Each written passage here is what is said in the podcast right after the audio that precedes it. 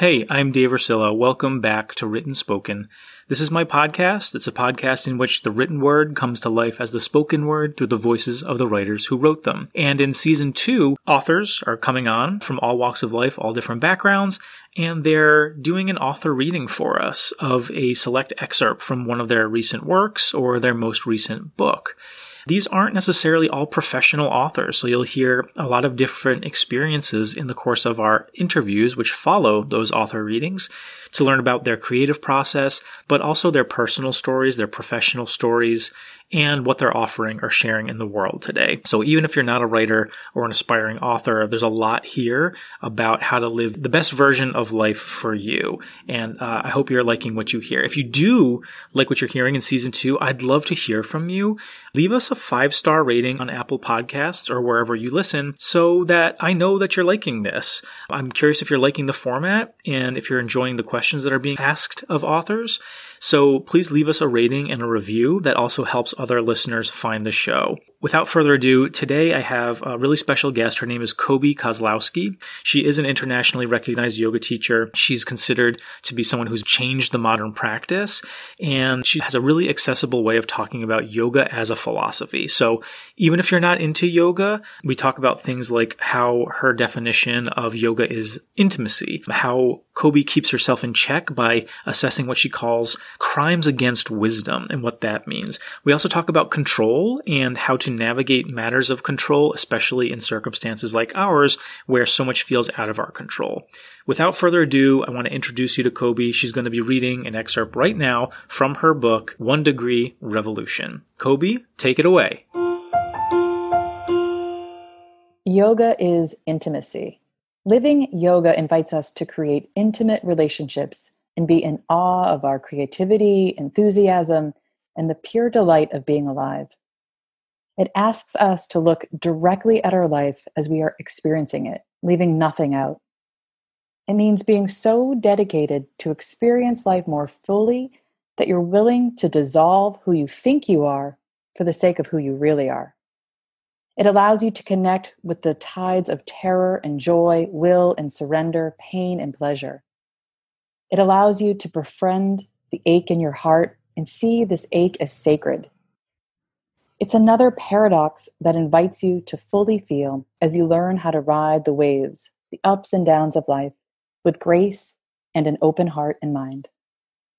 Yoga teaches that the myth that it was a roar of joy that put everything in the universe into motion Part of learning to be intimate with life is to be inundated with the essence of joy and learning to be curious with the terror. If we are open to having an intimate relationship with the deepest sense of truth, which means leaving nothing out and welcoming everything in, you will find that you can offer your heart to the vast mystery of life itself, gaining a deeper sense of compassion to everything and everyone around you. Yoga is deep listening. Yoga teaches the art of listening, which includes both internal listening and external listening. Many people wonder what life is all about. What is it made up of? What are we here to do? And who are we at our core? When we learn to deeply listen to our own heart's desires, we can be introduced to love, beauty, and a natural intoxication with life itself. Dr. Lorin Roche, author of the Radiant Sutras, teaches that when you deeply listen to the whispers of life, you can hear the calling to enter into the vastness of the heart and give yourself to it with total abandon. When you deeply listen and learn to trust life, a feeling of being at home in the universe can wash over you, a feeling that you fully belong here. Yoga is opening to the mystery of life Yoga is like the scientific method. We start with a hypothesis, the inquiries, and then we put ourselves into different experiments for the sake of reaching a conclusion. This perspective of yoga teaches that there's no such thing as certainty. There is at best a likely scenario. However, when we get curious, skillfully participate, and are open to uncertainty, we create a higher probability for our intended outcome. And if we don't achieve what we desired, we can relax into the mystery of what can show up instead. Many people are uncomfortable being in the mystery of life. The existential questions of what's really going on around us or what happens when we die, and have habits or strategies to try to fill the void of not knowing so that they don't have to feel this uncertainty, fear, or anxiety. So we often choose a distraction, wasting time on our phones, eating mindlessly, spending time with people and not really being present, ignoring our feelings. Sometimes a moment of distraction can be useful. It can be a pause, a time to reset. But when it becomes dominant or habitual, it can turn into a crime against wisdom. Knowing deep down that some action or idea is not helpful and doing it anyway. Some would call this behavior self sabotaging. A crime against wisdom could be staying up too late when you know you would feel better getting more rest, eating sugar when you know you would feel more alive if you didn't, or staying in a relationship that you know is unhealthy. We commit these crimes against wisdom because we often don't know what else to do. We can feel stuck in a riptide, not consciously thinking that we have choices and don't know how to get out. Or we desperately want to leave, but don't realize we have the tools to get us out of this current. When we recognize these crimes against wisdom and choose a more affirming path, we can still encounter obstacles. For instance, when I'm called to make some kind of one degree shift to help me live with greater alignment or to get me out of a riptide, often the first feeling I encounter in the obstacle is resistance. When resistance rears its head, I get extra curious about what's going on because my resistance is often a gremlin or self sabotaging part of myself that doesn't want to let go of the habit or have to do the real work to evolve and get out of the riptide. Often, when I feel resistance, I wonder is this resistance appearing to protect me or is it holding me back? Then I remember that the path of yoga provides infinite inquiries and infinite experiments to support reaching a more fulfilling life. Resistance gives us an opportunity to trust and most likely, when you're close to something that is calling you to evolve, shift, or let go, that resistance might make an, an appearance. Then, when I ask myself the questions, what is truer than my resistance? What am I prepared to do about it? I often find a pot of gold, a world of potential growth opportunities.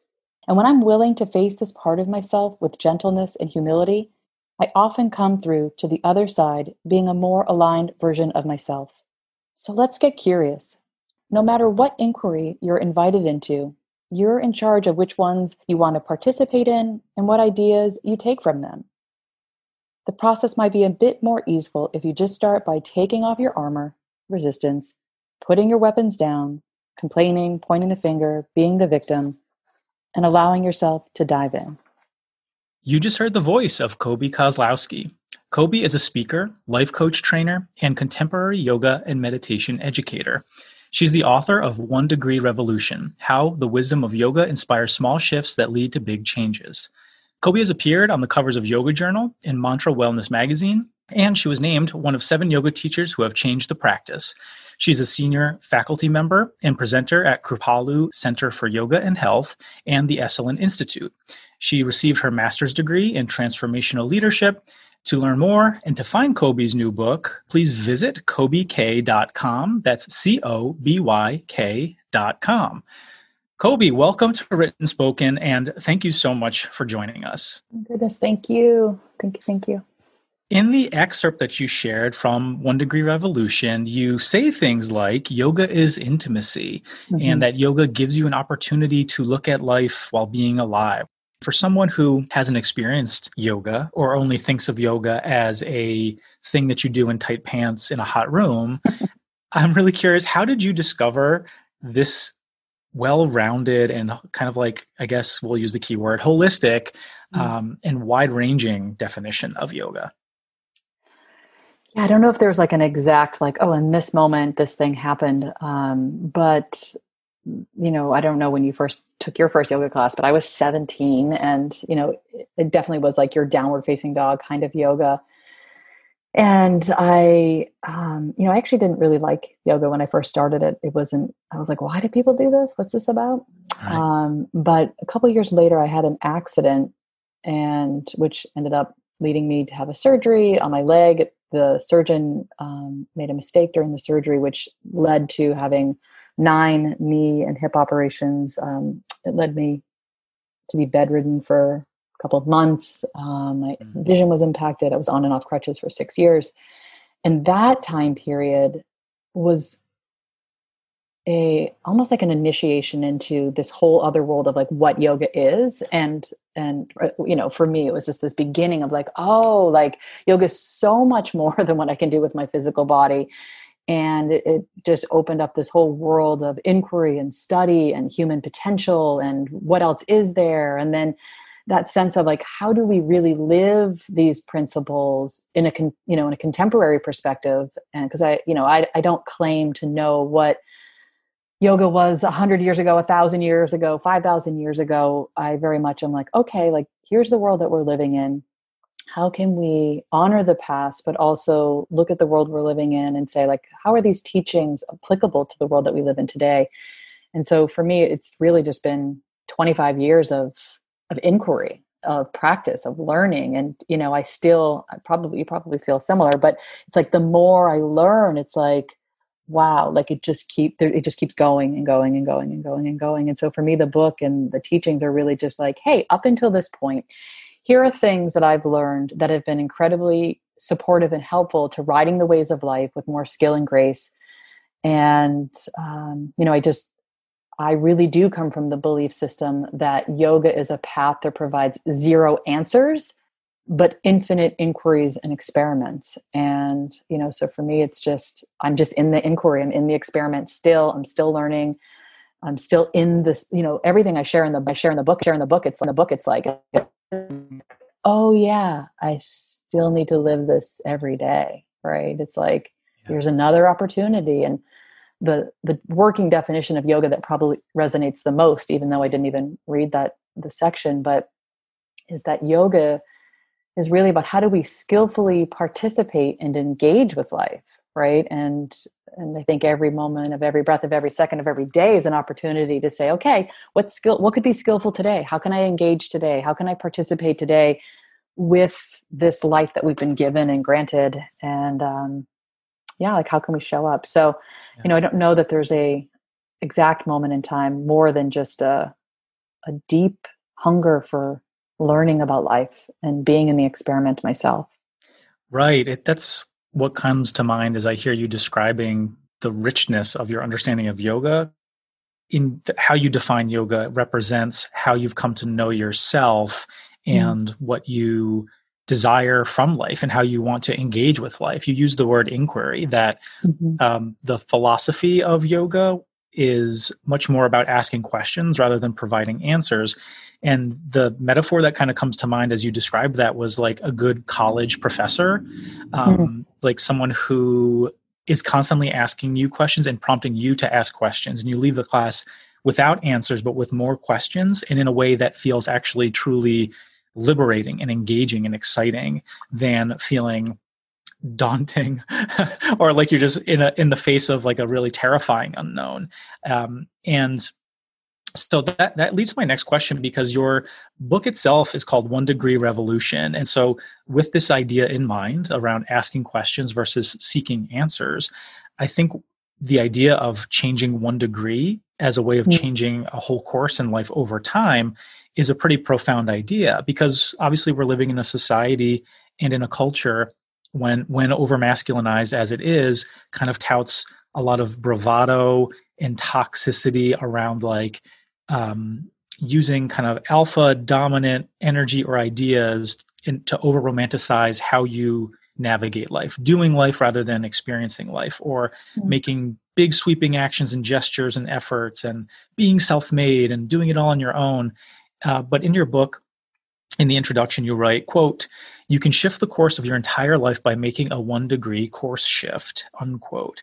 So why is changing one degree on one's path so potentially powerful or even more powerful in the long term than trying to do it all at once or changing like making a big sweeping change which somehow seems more romantic or dramatic or committed in the process you said that so beautifully. Thanks. oh, thank um, yeah you know i think I, you know in some ways yeah i think we're addicted to like we've got to do it all. It's got to be huge. It's got to be this.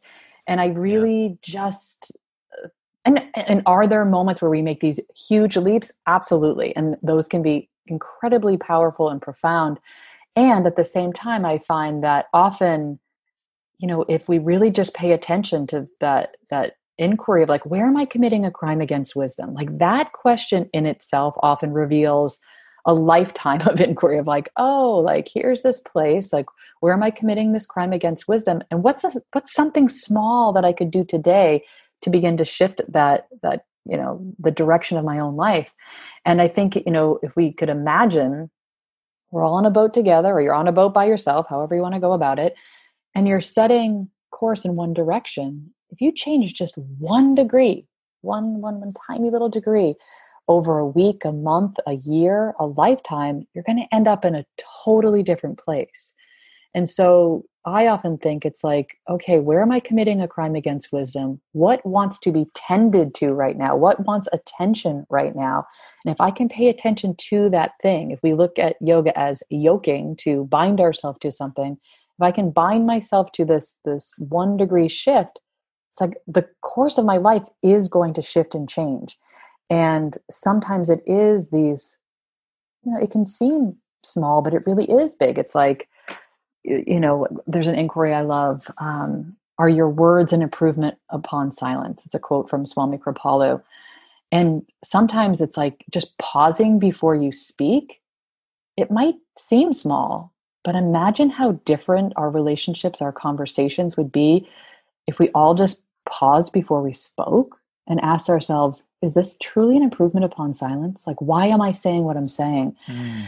And so to me the the small shifts really are potent and it really does lead to drastic change and i just think if we can take enough time go, you know i don't you know going back to this place of yoga is listening can i really listen can i put myself in the experiment and see what happens over a period of time to start shifting that course. I just think we would all be shocked and surprised um, about where where where we would end up. You know i i run a um, or I was running a um, leadership and coaching school, and um, so often I would say it's just like uh, it's all entangled, right? Sometimes like a client would come to me and it's like, well, I don't know if I want to work on my career or my relationship or this, and I'm always like, in some ways it doesn't matter because it's all entangled. And when we start to pay attention to one thing, we make that one degree shift somewhere it's all interwoven with our whole life. And so the fabric of our being starts to shift and change.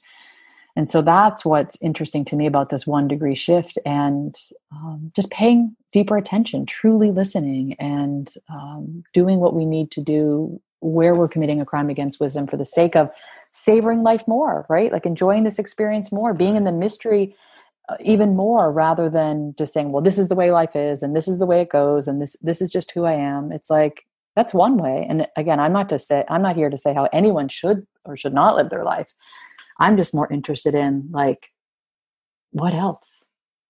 How can i be more intimate? How can i savor more? How can i cherish more? How can i be more? How can i feel more? Um, mm-hmm. and yeah, yeah so- and i think that just leads to a potent life. Yeah sorry to interrupt you. I was no. just going to say that it sounds like the one degree revolution the what you're offering and suggesting is a path or a process or a journey that is much more patient and mm. trusting in a world that seems to demand immediacy of action or or oh. certainty of knowing despite the fact yeah. that everybody's grappling with the same uncertainty all the time and you know you mentioned something in there coby about um, that you used to specifically teach um, you used to have a school. So, you know, given your your background, and if, if anybody gives you a quick Google, they can see that you have spent uh, the better part of two decades building schools and mm-hmm. doing trainings for you know mm-hmm. hundreds upon hundreds, if not thousands upon thousands of budding yoga teachers and professionals and, and 20 somethings as a, as a life coach and a, a trainer. Um, you've built a a lot to be in this to, to teach what you believe and to teach what mm. you know and i think listeners might be surprised to hear that recently like within recent months or years you've been letting go of a lot and putting a lot on hiatus from those mm-hmm. trainings to schools that you've you've built and created Um, mm-hmm. what has inspired that shift? And is this indicative of your own, you know, one degree course corrections or some other part of a, a process that you're living as you've been espousing in the book? you know, I, we could spend probably a week just talking about this in itself. Um, but you know, w- one of the chapters is the power of pause, and you know, for me, like I said earlier, I really I'm in it. You know, I often say like I'm not a teacher of anything. I'm not teaching anything. I'm sharing. I'm mm. facilitating experiences for people to unveil their own truths. And one of my aims and inquiries in life is really this idea of like what is truth and what is reality? And um, you know looking at pausing for the sake of what what is the truth that wants to get revealed right? And i think so often myself and other people can hold on to what we think is true but the real power is to say hey can i let it all go to see what actually wants to come back or what wants to emerge now? And mm. yeah i have really i have really done some um, letting go. For the sake of like yeah for pausing and really thinking about how am i spending my time and what is the most useful way that i can um, show up and i can contribute. And yeah so i'm just taking a little i mean i'm still i still teach my program quarter life calling. I still teach um, some programs at kripalu and my vinyasa training but yeah i've taken a pause from my leadership training and my coaching training and the I, the 200 hour teacher training and some other conferences and festivals that i used to um, be a part of. And it's really the power of pause of like okay like who am i now i remember this person came up to me at kripalu i've been teaching at kripalu for like i don't know maybe 13 years now and this woman came up to me and she said oh i took a workshop with you you know like seven years ago. God you've changed a lot. And she said it in a way that was a little bit like i can't believe you've changed. Like why are you mm. changing? And, and you know my my response was like thank god I, you know thank goodness i've changed. Like yeah. i hope that i'm changing and evolving and i hope that i'm not just holding on to the way that i worked in the world or the way that i showed up in the world. And you know for me it's um, really just been an opportunity these last couple years to just to get really curious about what matters now at this this season of my life this phase of my life. And time is precious. Time is really really precious. And um, i just feel like i'm also in a place of my own evolution of like being a student of life of just like okay like what what's what's here now and uh, paying attention and it's it's really been one of the greatest gifts that I've given myself. I've had a lot of friends of like, wow, I can't believe you you walked away from all of that. And it's felt really easy and really um, natural. And there's been no like, oh God, I can't believe I didn't, I'm not doing that. And um, yeah, I really, it, one of the things it's doing for me is, is really reminding me of like, wow, this work really pays off because I really do trust life and I trust my ability to be with life and um, and whatever life wants to present itself to me. So for me, you know, one of the other chapters in the book is this idea of authenticity. And it's a sometimes I think it's an overused word in the wellness and yoga world. It's like, mm-hmm. oh, authenticity. Like how many times can we say that that word? But it's really like, all right, what's the most authentic version of myself that wants to engage now? And I love this idea of death on one shoulder, eternity on the other, right? So it's like, mm. who do I want to be and how do I want to engage if I could imagine that death is on my shoulder and it's right around the corner? But also at the same time, how do I want to live if I were going to be here forever? And holding that paradox really challenges me to like just get really clear about how am i spending my time? Who am i spending my time with? How am i engaging? What matters now? And and what do i want to be a student of right now? How can i be an apprentice to life right now? I um when i was in my 20s i i had a, a mentor um, of mine and he used to always say to me you know in my earlier days i was like i just want to be a master of something. And he was like mm-hmm and he would just kind of like laugh at me. And right and he was like you know you need to learn to be a masterful a, a masterful apprentice before you can be a master of anything mm. and that like really just stuck with me of like what is it to be an, an apprentice to life and that's just really where i i feel i'm diving into even more of like, oh, right, I want to be an apprentice to all of this. Like, I don't want to be a master of anything. I want to really be like, what else? To be more comfortable in the mystery, to ask different questions, to, um, yeah, just to, to fully be in the experience even more. So yes. creating that kind of space is really allowing me to, to be like, ooh, now what? Yeah. Well, you, you preempted my next question, which was going to be to ask you if the shedding and letting go of what you've been building has felt scary or, or, unnerving, but it sounds like it's been really liberating and also really in integrity to what you just said there about your former mentor telling you that the most important thing is not to become a master, but to become an apprentice and to become an apprentice of life. Why do you suppose, Coby, that there's such an allure and mystique or um, commonly espoused like wanting for mastery, especially when it comes mm-hmm. to like mastery in career or mastery of knowledge. Mm. Do, do, you have you ever have you like contemplated question. why that breakdown? good question. well, I don't. I've never that that. This is a fun question to think about. So if you're listening, don't hold me to this. I could change my mind in a minute. Right. Um, I, I, think I said that in my book too. I'm like, this is what I believe now. I definitely could change my mind. Um, you know, I think I, I don't know ultimately. And I think that there is, you know, if we think about the nature of consciousness itself, I think it's always wanting to evolve into another perfection of itself. Like a, uh, there always is this blossoming. Mm. So what I imagine is that if if we um, we believe in consciousness as a, an unfolding, and if we are consciousness as our, ourselves, it's like there's a blossoming in us that wants to happen and so there's a like what else is there? There's another perfection around the corner. There's another you know skill set to gain. So i think in some ways like that's probably how you know consciousness works. And so that's how we will work. And i also think it is a way to feel in control right? And i mm-hmm. think part of the practice of living yoga is like can we get comfortable being uncomfortable having no idea what's going on and being like we're not in control. Like ultimately we're not in control. And it's like i mean there's certain things we are in control of right, right. we can be in control of our own integrity or our own word or whatever it might be but the bigger control it's like we're not. So i think it's also a way of feeling in control of something of feeling like we've mastered something of we are um yeah like that there's a, a sense of like okay i i matter. Yeah, i belong here. or safety. Yeah. Yeah i have something to contribute because i think we all want to contribute right? I think that there that there is something wired in us as well of wanting to be used well wanting to be seen wanting to be heard wanting to contribute.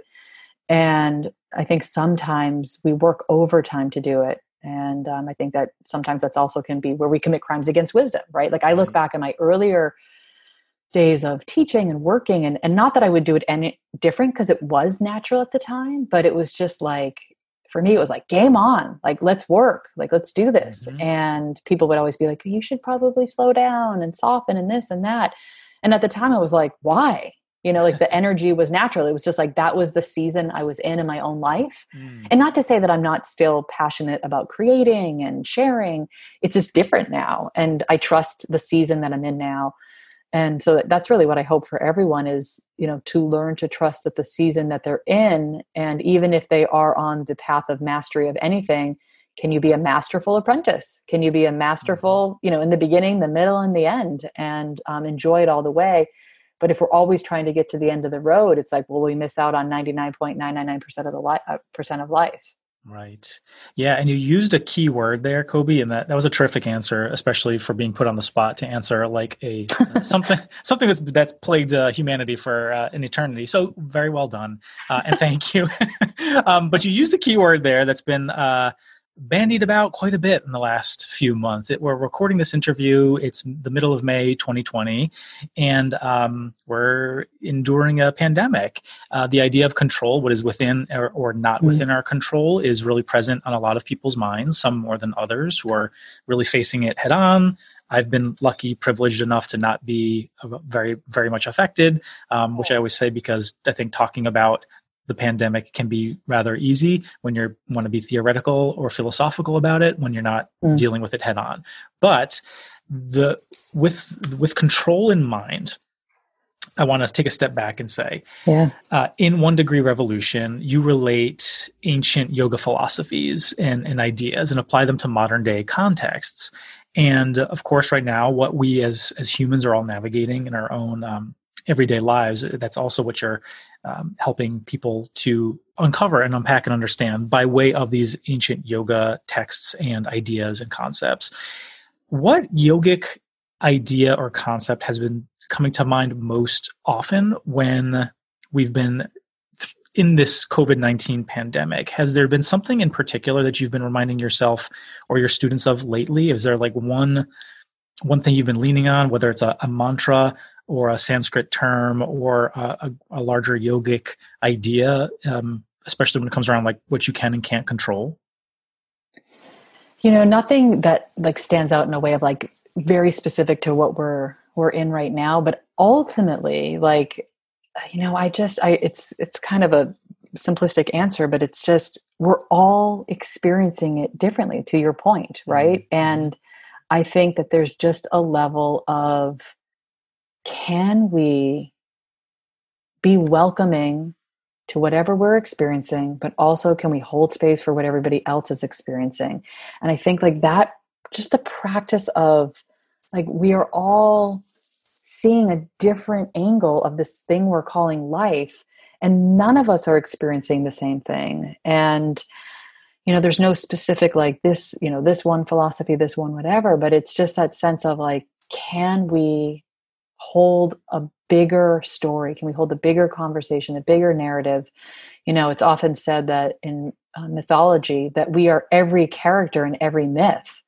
And sometimes mm-hmm. we want to, you know, we want to be the hero or the heroine, or we, you know, we we identify with a particular character. But what if we could really hold space that we are every character in every myth in this this story that is our life, the myth of our life? You know, it's like we're all the different characters we're all coming together and you know i don't necessarily this is a semantic kind of point but i don't necessarily subscribe to this idea that we are all one i mean i think on like a subatomic level we're all one but i do think that we are weaving together oneness right like there's mm. diversity within the oneness and to me that is part of the the beautiful thing about yoga is like, hey, like together we create this one, but within this oneness, there's all these different flavors, experiences, feelings, emotions, perspectives, ideas, narratives.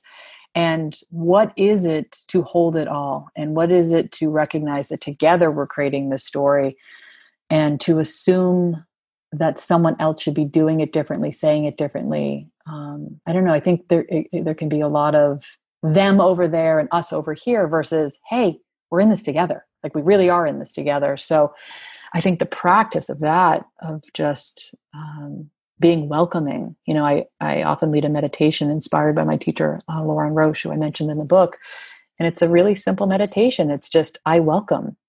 You can just go through different parts like i welcome this part of myself. I welcome this. I welcome that. I welcome this and I think when we can go on a journey of welcoming all the different parts of ourselves, we can become more intimate with the world at large and be more welcoming to others. And mm-hmm. um, I just feel like that's that's where we're at is just how do we hold a bigger story and how do we recognize that we're weaving and looming all of this together yeah, and I want to take a little bit of like a left-hand turn, Coby, to talk sure. about a weaving of of the stories in your book.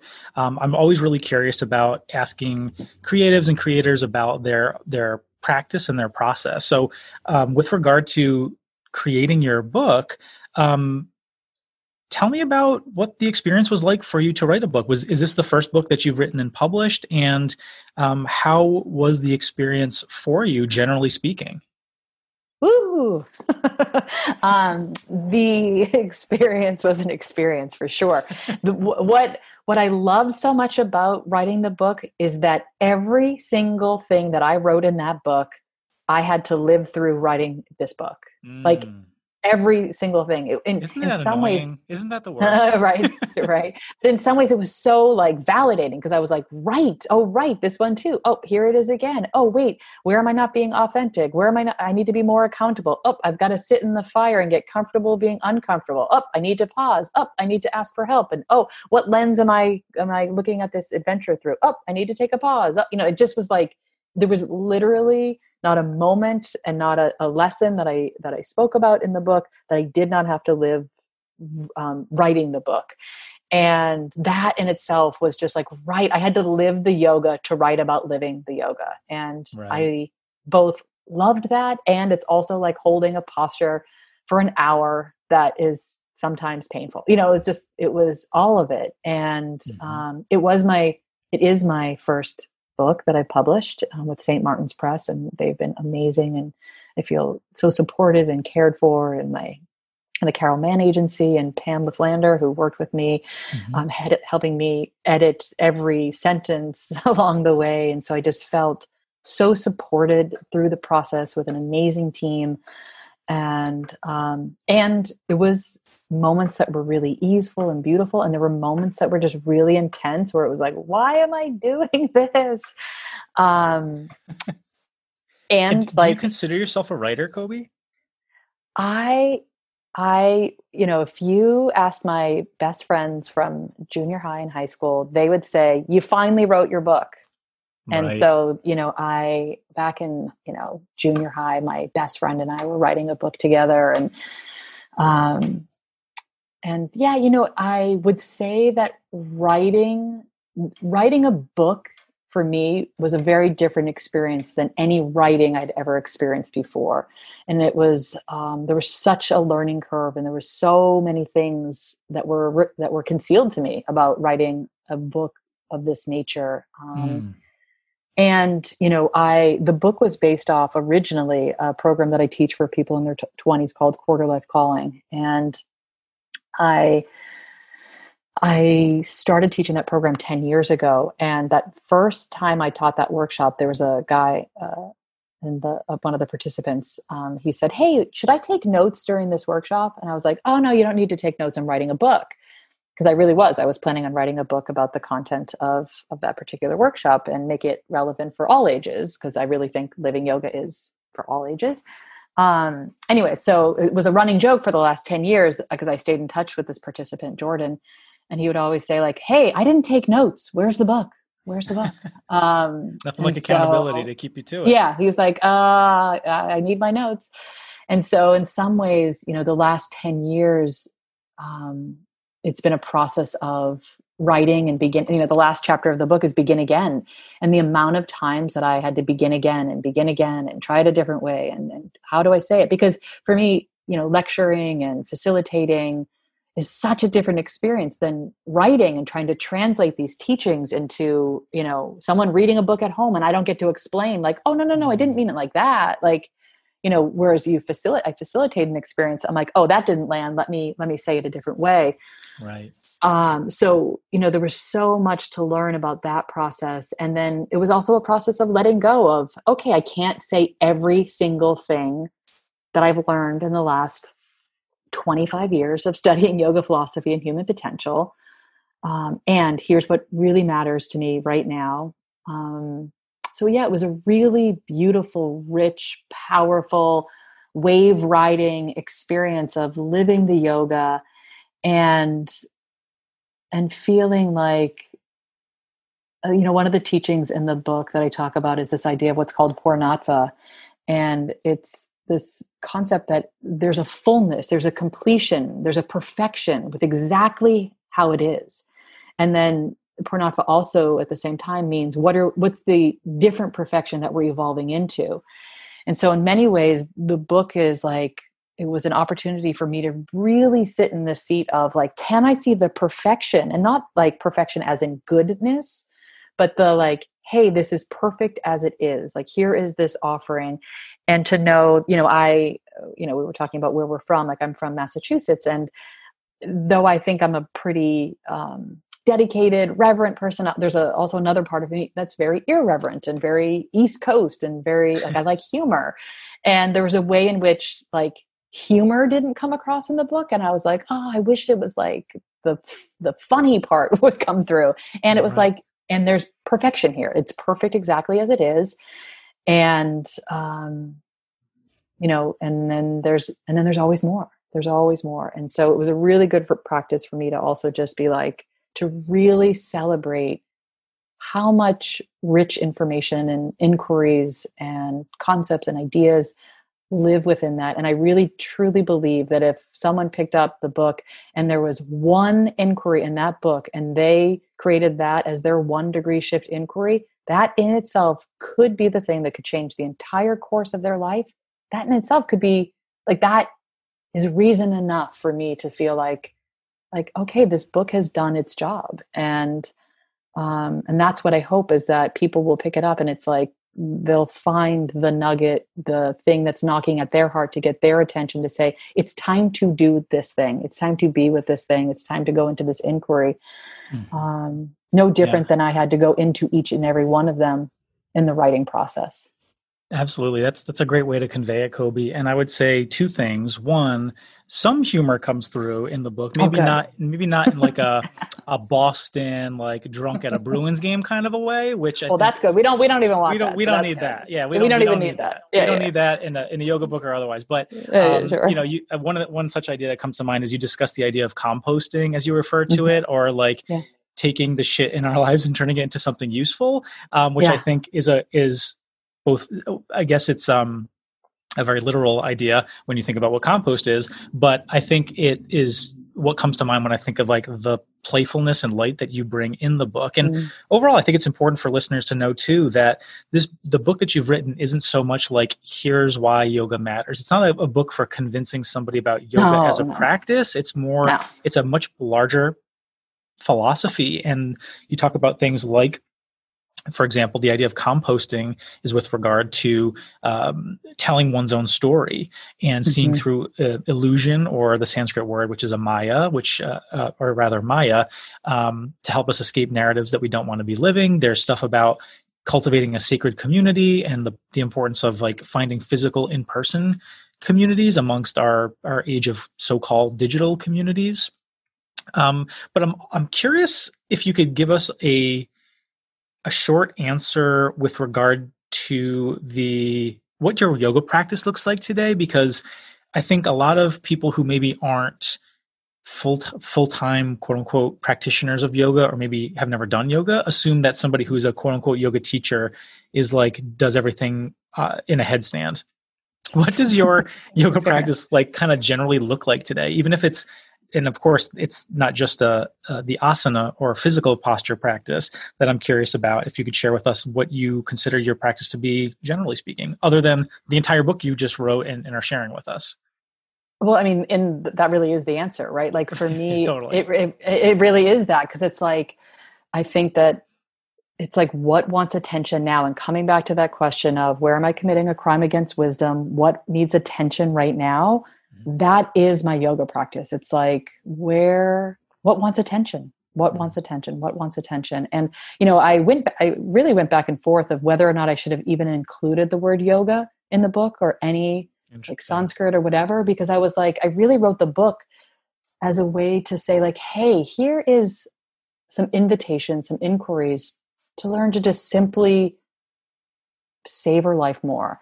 And it just happens to be that yoga philosophy and living yoga is the where I've spent a lot of time and inquiry but the teachings are relevant to everyone. Like I often say like I could care less if anyone ever does downward facing dog kind of yoga. Like that's just it doesn't I don't want to say it mm-hmm. doesn't matter but it doesn't matter to me. It's more interesting of everyone finding their yoga for lack of better words like how do you want to engage with life? What's an experiment you can put yourself in? How can you lean into your community? How what is how do you rewrite your story? What does it mean to be accountable and tolerate the consequences of being yourself? What does it mean to see life beyond fear fantasy and distortion?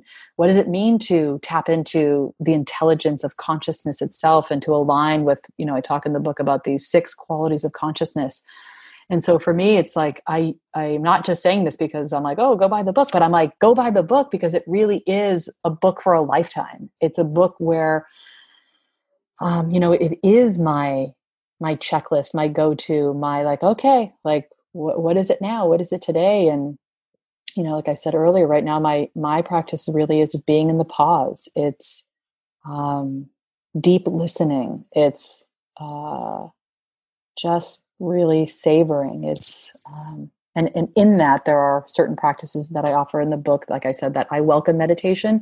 I do that every single day. Mm. and so in, in the book there's a chapter on what we call instinctive meditation and so that feels really important for me. And then tending to the koshas the the multidimensional being that we are. So i find every day some way to be in relationship with my physical body and sometimes that is yoga postures and a lot of times it's not these days um, and then having a relationship with my breath. And it could be a simple deep breath in and a big exhale, or it could be a more formal pranayama practice.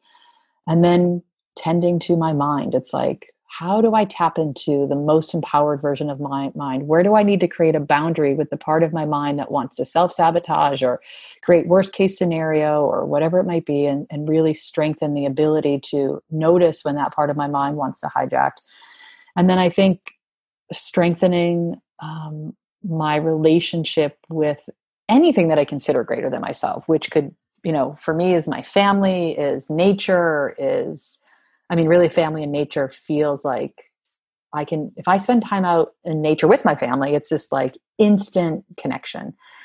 And so that is my practice and i i would hope for everybody to find their yoga even if they never take a yoga class you know i often will talk about my dad who i think and my mom who i think are two of the most yogic people that i've ever met and neither of them do quote unquote yoga.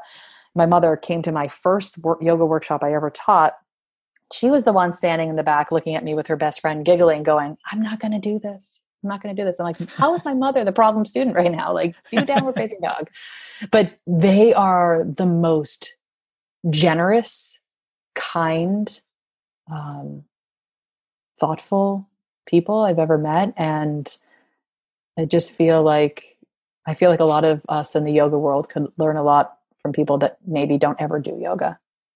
And um, I just think that the yoga teachers are everywhere. Coby, thank you so much for joining us on Written Spoken. It's been such a delight and a pleasure to talk with you about this. We could go on for hours more, but um, thank you for your time and for offering and teaching and sharing what you're what you're putting out into the world. I truly consider you um, a leader by example, and I'm really grateful for what you shared with us today. Thank you. Thank you so much. I really appreciate your time and um, yeah, for inviting me. So thank you. Thank you.